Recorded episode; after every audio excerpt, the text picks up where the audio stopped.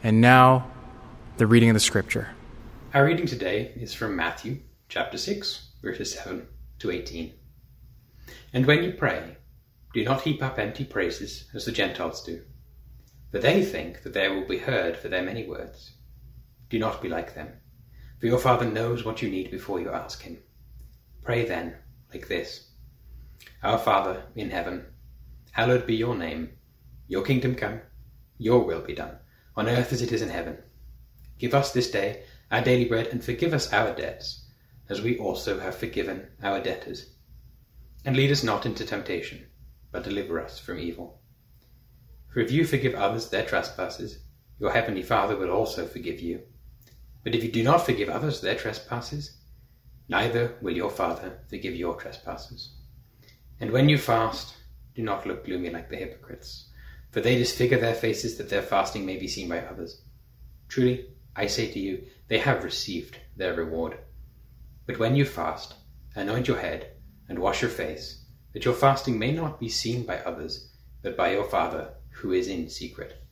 And your Father who sees in secret will reward you. This is the word of the Lord. In the month of March, the number of Google searches for prayer skyrocketed. Uh, Pew Research Center survey said that uh, 50% of all Americans are praying right now to end COVID. So people are praying right now, and of course they're praying. This is a time of real uncertainty and confusion and chaos. This is when people tend to pray. And yet, at the same time, the fact that so many people are Googling prayer which seem to suggest that there is a lot of uncertainty surrounding how to pray. And that's what makes our passage this morning so incredibly important because here in our passage, Jesus is telling us how to pray, how to pray. Now, the point that Jesus is going to get across to us this morning, and it's very important, it's this that your view of God actually has a major impact on how you pray who impacts the how. How you view God actually has a huge shaping influence on the way that you pray. If on the one hand you see God as a distant deity, then you're going to pray one way. If on the other hand you see God as a loving heavenly father, you're going to pray a very different way. And that's what we'll learn this morning first. If you see God as a distant deity, you're going to pray one way. Now listen, in verse 7, Jesus says, And when you pray, do not heap up empty phrases as the Gentiles do, for they think that they will be heard by their many words. Do not be like them, Jesus says, for your Father knows what you need before you even ask. So here in these verses, Jesus is outlining a very distinct view of God and the impact that that has on the way that a person prays. Jesus says, um, do not heap up empty phrases. And the Greek word hiding behind that phrase, empty phrases, is a very interesting word. It's batologesite, batologesite. And it's a very, it's a notoriously difficult word to translate. But some scholars, some scholars think that the word is really an example of onomatopoeia. Now, that's going to take us all the way back to high school English, I realize. Remember what that is? It's a word that sounds like a thing it symbolizes. For example, boom, crash, bang, onomatopoeia. And, and some think that this word, batologesite, is onomatopoeic. In other words, it sounds like the thing it symbolizes. What does it symbolize? It sounds a little bit like babbling. In fact, that's how some commentators or translators rather actually translate this. Do not babble, they say. Don't babble. Now, I guess the question is, why would people babble in prayer? Why would they do that? Why would they um, stack up a bunch of words? I mean, that does sound a little strange, but it's not. Because if you think about it, underlying this kind of babbling approach. The, the stacking up of words is a very real paradigm. Uh, the way that people tend or may view God and the way that they think God relates to them. Because you see, if if God is a God who who needs to be appeased, if he's a God who, when you pray, you have to say all the right things, all the right words, you have to say enough, then this God is a very precarious God. I mean, what kind of God is he? What, what kind of God requires you to sort of pray a certain way with enough words in order to be heard? Well, he's either oblivious to your situation, oblivious to your needs, so oblivious that he has to kind of be nagged, the way that a child might grab your pant leg and just yank at it until they get your attention.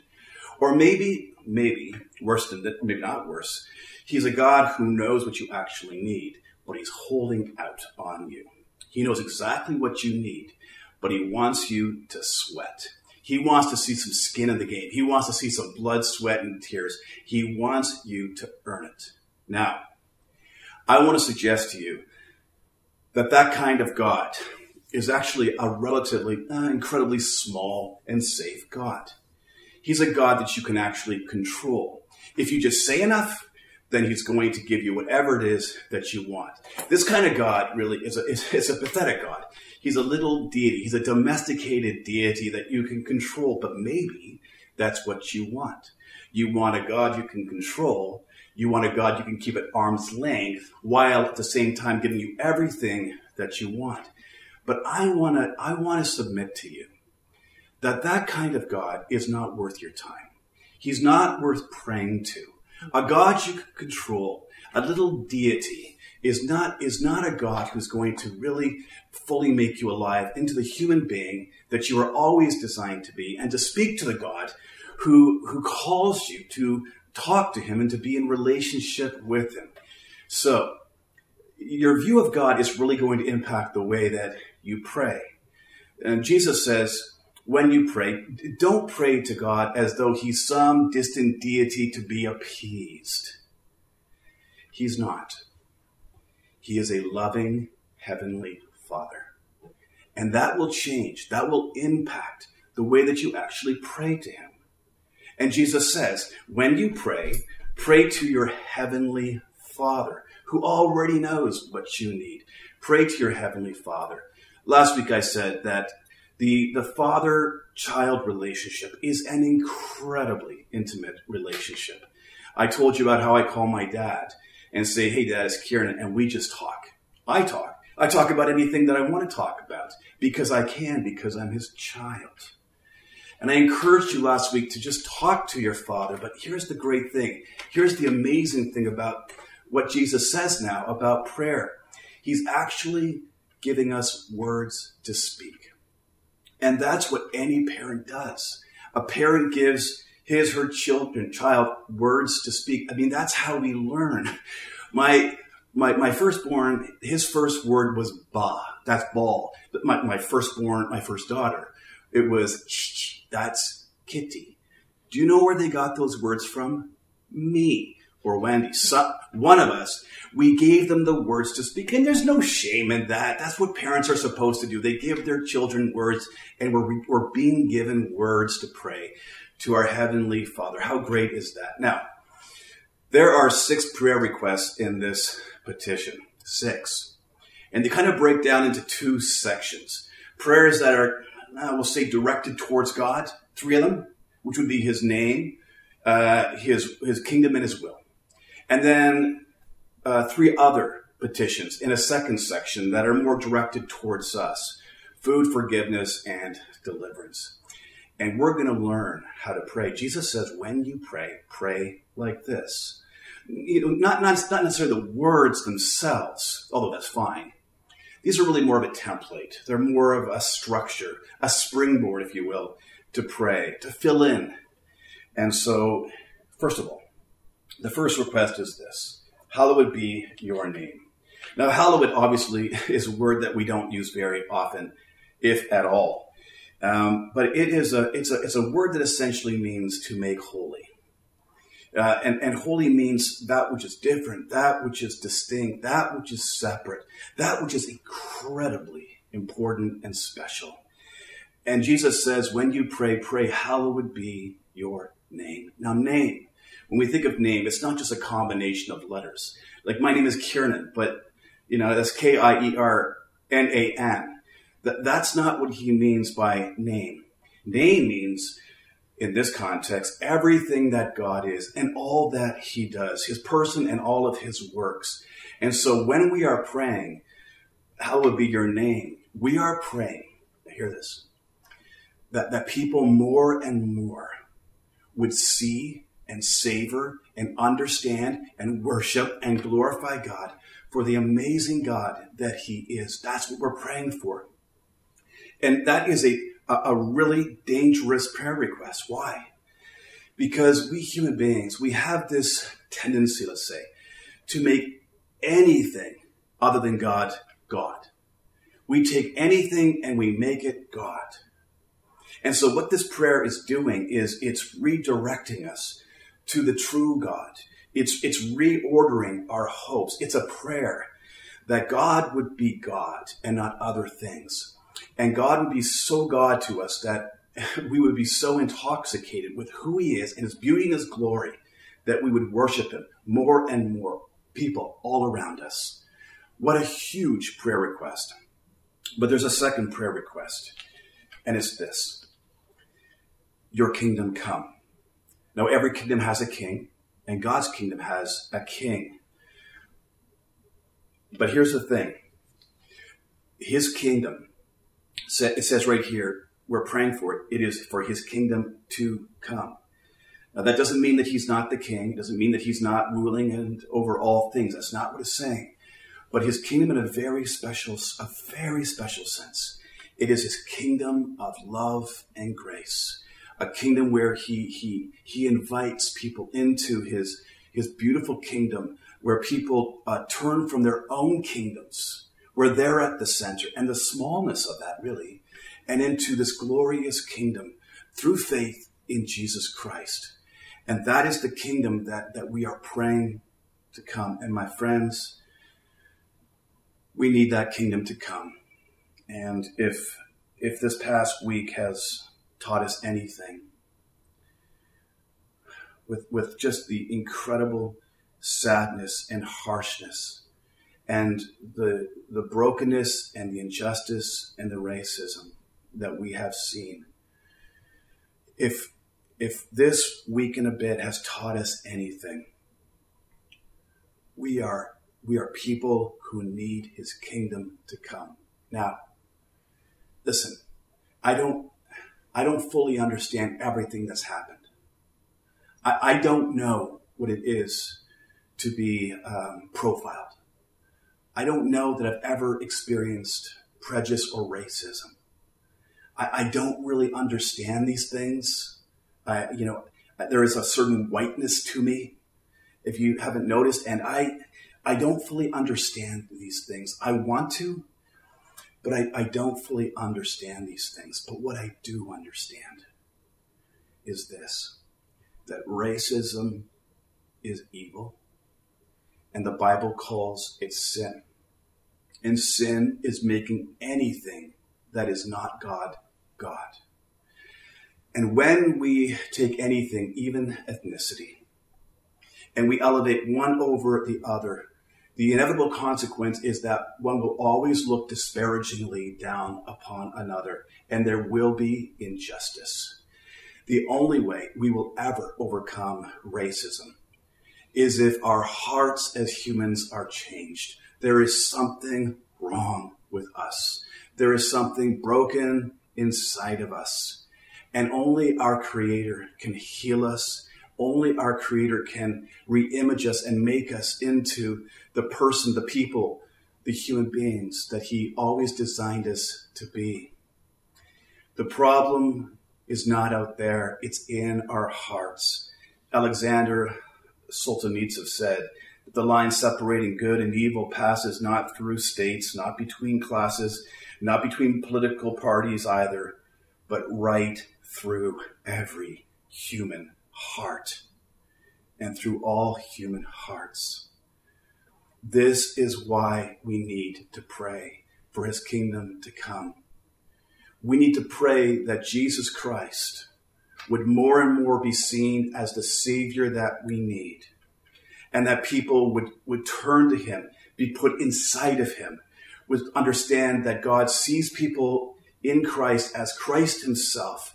And when people are seen that way, there is no need to put yourself above another person or to hurt them. If anyone is in Christ, he is a new creation. The old has passed away. All things are new in Christ, neither male or female, Jew or Gentile, but all one.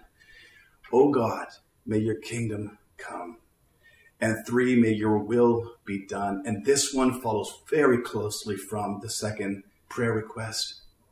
And it is a prayer that God's perfect moral, ethical will would be the standard in our world that we would not just love God with all of our heart, mind, soul, and strength, but that we would actually love people and love them the way they deserve to be loved as image bearers of the living God. Oh God, may your kingdom come and may your will be done. This is absolutely massive. It's massive. What we're being invited into here in these prayer requests what we're being invited to partner with God over is, is absolutely huge. And don't you want something bigger than what you know? I mean, so much of our lives, isn't it true, is just wrapped up in me and myself and my kingdom and what I want.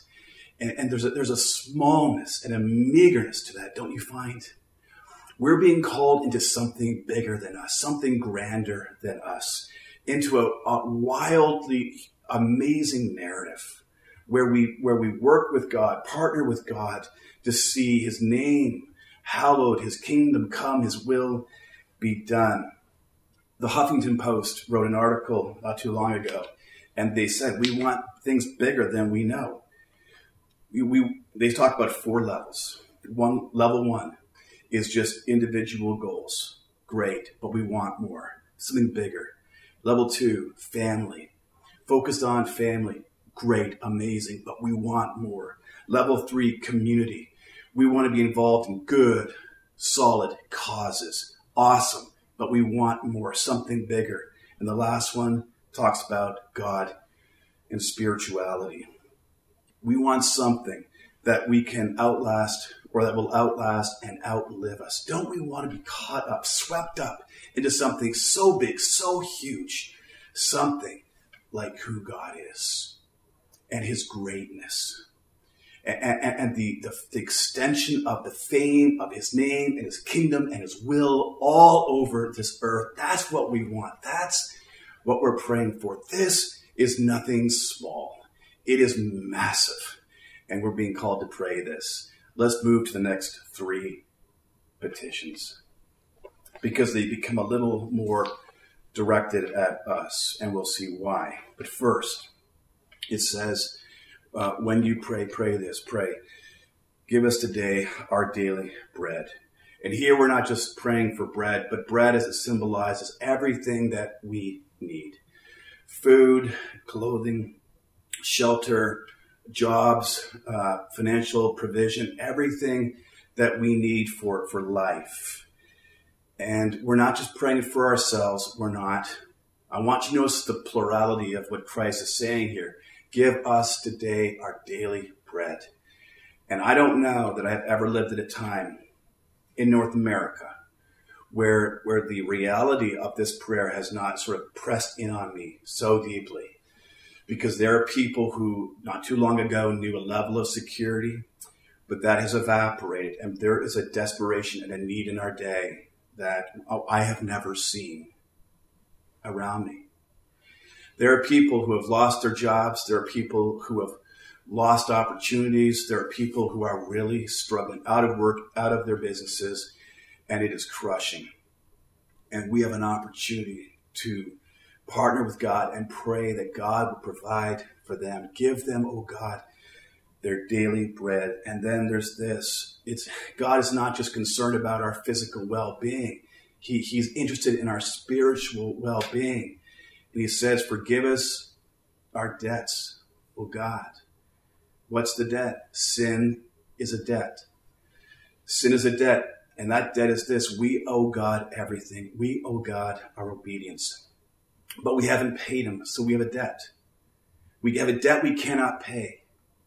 And the only one who can clear that debt is God. And God can only do that if He forgives that debt.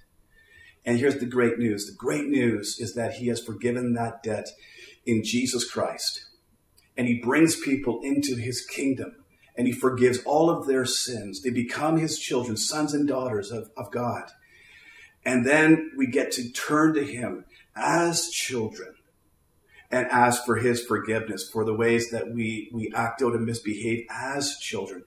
It doesn't change our status as children, but it does change our intimacy with him when we ask for that forgiveness. And God is so concerned about our wellness and our not just our physical, but our spiritual well being, that He's given us this prayer request. When you sin, when there's a debt, come to me and I will cancel that debt because of my Son, Jesus Christ. And I will change you. And that's the last prayer request that, that God would lead us not into temptation, but deliver us from evil. Why would God lead us into temptation? He doesn't. He's just saying what he's saying a little bit further on in that phrase, in that ver, in that sentence that he would deliver us. To not be led to temptation is to be delivered from temptation. And all of the things that would trip you up, all the things that would catch you and, and, and lead you to sin, and would lead you by, let's say, not just your own heart, but the evil one, because it could be interpreted that way. We're praying for God's protection. We're praying for his transformation, not just in our lives, but in other people's lives as well. We want, we need our daily bread. We need to be forgiven. We need to be delivered. And so we pray for these things. Why? And here it is. For thine is the kingdom, the power, and the glory forever and ever. Why do we pray? Give us today our daily food. Why do we pray for forgiveness? Why do we ask Him to forgive us just the way we forgive others? Because we've been changed. Why? Why do we pray, Lord, deliver us from evil and from the evil one? We are doing it for the glory of God because it is by God and through God and for God that all things were made. You and I were made to glorify our Father. And God, through these beautiful prayer requests, invites us into this grand narrative where we get to participate in something so huge, so big, so awesome. And don't you want that? I do. So, Christ is teaching us how to pray. But how do we pray this prayer? I want to suggest a few things. One, you might want to consider praying this prayer in one sitting. Just go through it and let your imagination run wild. Use it as a springboard go through the entire prayer in one sitting. Or maybe this week you want to break up the, each of these prayer requests into one. Seven prayer, six prayer requests will take you through the week. Or maybe you want to space it over the month. It's your call. It's yours to use. It's your guide to talk to your heavenly Father. And that's the point. He's your heavenly Father. And he wants to hear from you because he's good and because he's gracious He's not a small little deity who's holding out on you, who's indifferent to you. He is a good father. And Christ has made you, or could make you this very day, into a child of God to speak to your Father about these very important things. Would you today? Would you this week? Go to your Father in heaven who knows what you need. And would you pray to him with the very words that he has given to you. Our Father, who is in heaven, hallowed be your name. Your kingdom come, your will be done. Give us today our daily bread and forgive us our trespasses as we forgive others. And lead us not into temptation, but deliver us from evil. For thine is the kingdom, the power, and the glory forever and ever. Amen. Let's pray. Dear Father in heaven, what a what a privilege it is to begin our prayer that way. Our Father in heaven. You are a Father who listens and you hear us And we thank you so much for these prayers that we can pray to you. Help us to pray these prayers. Help us to take these words and let them become our words. Let them become words that we add words to so that we fill them out in our own ways, in our own contexts. And Father, may, may you hear these prayers and may, may all that you ask us to pray come to pass as we lift up our hearts to you, our Father in heaven. Amen.